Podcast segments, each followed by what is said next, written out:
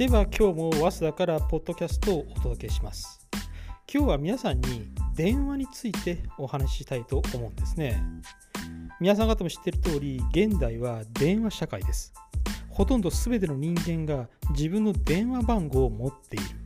また役所や企業や学校に向けて何か書類を提出する際にも必ずと言っていいほど自分の電話番号を書かされる。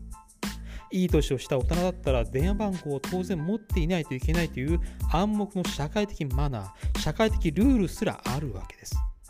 今日はこの電話という現代の生活必需品について、えー、僕の考え方をちょっと語ってみたいと思うんですね。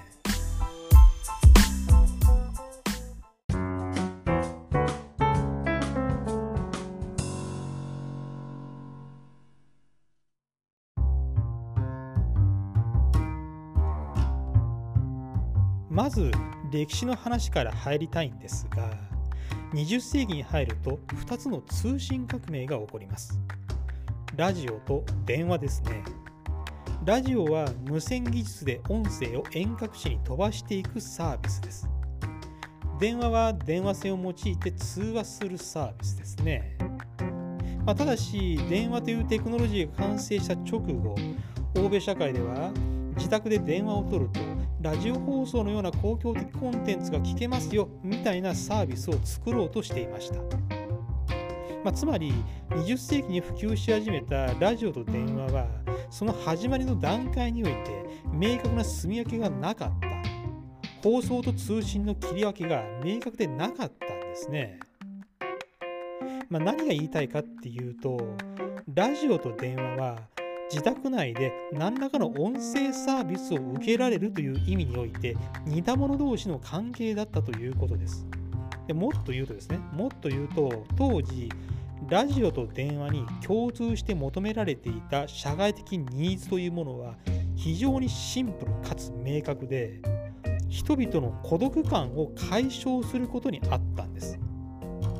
その本質的な点についてラジオも電話も変わりはなかったわけです。そのラジオはですね、ラジオは家庭にいながらにして公共的情報を取得できた。まあ、このことは画期的でした。それまでのコーヒーハウスとかビアホールとか職場とか学校とか劇場とか、まあ、そういったそれまでの伝統的な公共空間とは異なる新たな社会との接点が生まれた。人間はラジオを聴くことによって社会的孤独から免れることができたんです、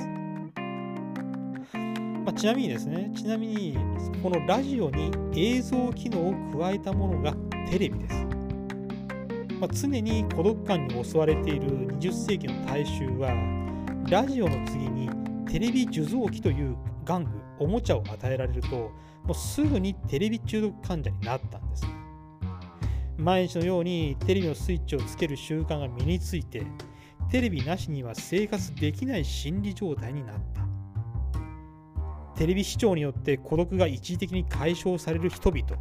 一日の中でテレビの視聴時に最も幸福感や安堵感を得られる人々が大量に出現していったわけです。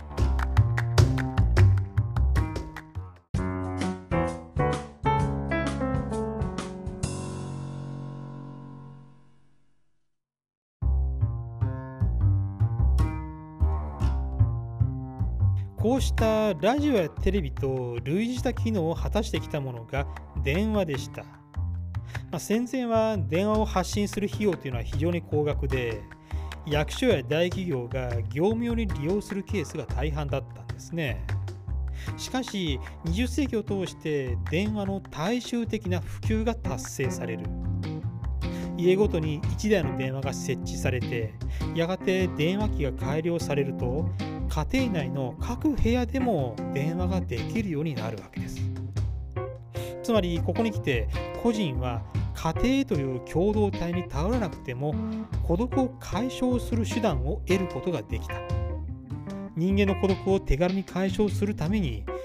電話は家庭という親密圏に入り込んで遠距離にある他者とのコミュニケーションを可能にしたわけです、まあ、言い換えればですね電話メディアの特徴というのは私生活の領域に無断で侵入する点にあるんです。例えばメディア論で有名なバルター・ベンヤミンとマーシャル・マクルーハンはいずれも電話というメディアに関してその暴力性を指摘しています。そう暴力性なんですね。電話は電話機そのものを使用不能な状況に追い込まない限り、まあ、要するに行動線を切るとか電話機そのものをぶっ壊すとか、まあ、そういうことをしない限り朝だろうと夜だろうと時間をわきまえず受話器を取るまでけたたましい音で鳴り続けるわけです。受話器を取れ受話器を取れと。で実際に受話器を取ると相手が容赦なく喋り始める。でその会話を拒否すること沈黙を続けることは非常に困難です。一旦受話器を取ってしまった受け手は即座に何らかの応答をしないといけない。これほど暴力的なコミュニケーションの形態は人類史上かつて存在しませんでした。電話はコミュニケーションの要求を無条件で突きつける恐怖のメディアとして登場してきたんです。あの社会学者のですね佐藤匠今兄弟で教えてらっしゃいますがその佐藤匠っていう社会学者の人が現代メディア史っていう、まあ、非常に有名な本で指摘してるんですが電話がどれだけ普及しようと戦前の王族貴族高層の中には自宅に電話を設置しないケースが非常に多かった。なぜなら、なぜならですね、彼ら上流階級にとって自宅に電話機を置いて電話番号を持つということは、それまで遠ざけてきた低い身分の人たちとのコミュニケーション可能性を示すものだったからです。彼ら身分の低い者たちからコミュニケーションを取るように要求される可能性を示していたからなんですね。その繰り返しますが現代は電話社会です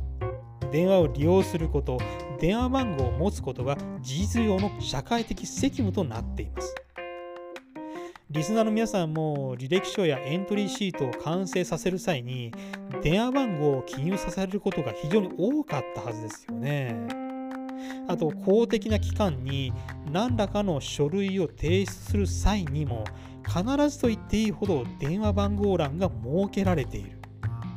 あと、学生が新卒入社して、新卒で入社してですね、まず叩き込まれることはビジネス上の電話マナーですよね。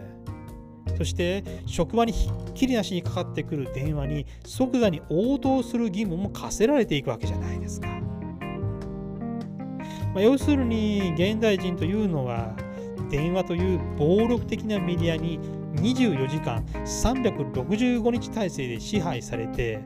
いつ電話のベルが鳴るかもわからないいつ電話に出て即座に応答しなければならないかもわからない状況に追い込められている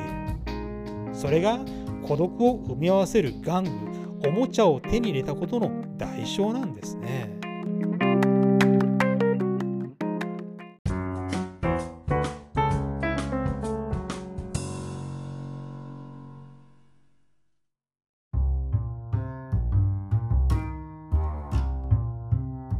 ちなみに僕は2008年の頃から今に至るまでずっと iPhone を使い続けていますが現在は携帯電話番号を持っていません、まあ、ちなみに固定電話番号ももちろん持っていません。でなぜなら電話というコミュニケーションツールは僕の平穏な生活に煩わしさを与えるだけだからです、まあ、だから僕の iPhone は単なるデータ通信端末に過ぎません。他の人たちとのコミュニケーションにはメッセンジャーアプリを使うだけです。最近はもう電話のかけ方も作法もほとんど忘れました。要するに僕個人の主観的な意見を言えば電話というメディアは鬱陶しいんですよね。何か読書をしていたり執筆をしていたり映画を見ていたりレストランで美味しい料理を堪能していたりそういう最中に電話が鳴ったりバイブ音が震えたらもうそれだけで鬱陶しい、まあ、というかもう最悪じゃないですか。そういう鬱陶しいものはどうすればいいか。いろいろと方法はあると思うんですが電話番号そのものを捨ててしまうというのが最もシンプルかつ根本的な解決策なんです。生において最も大切にしなければならないものはお金ではなく時間です。失った金はいつでも取り戻せますが失った時間は二度と戻ってきません。電話というのは自分の大切な時間を日常的に奪い取っていく典型的な存在なんです他人の勝手な都合によって勝手に自分の大切な時間が切り取られ中断させられる。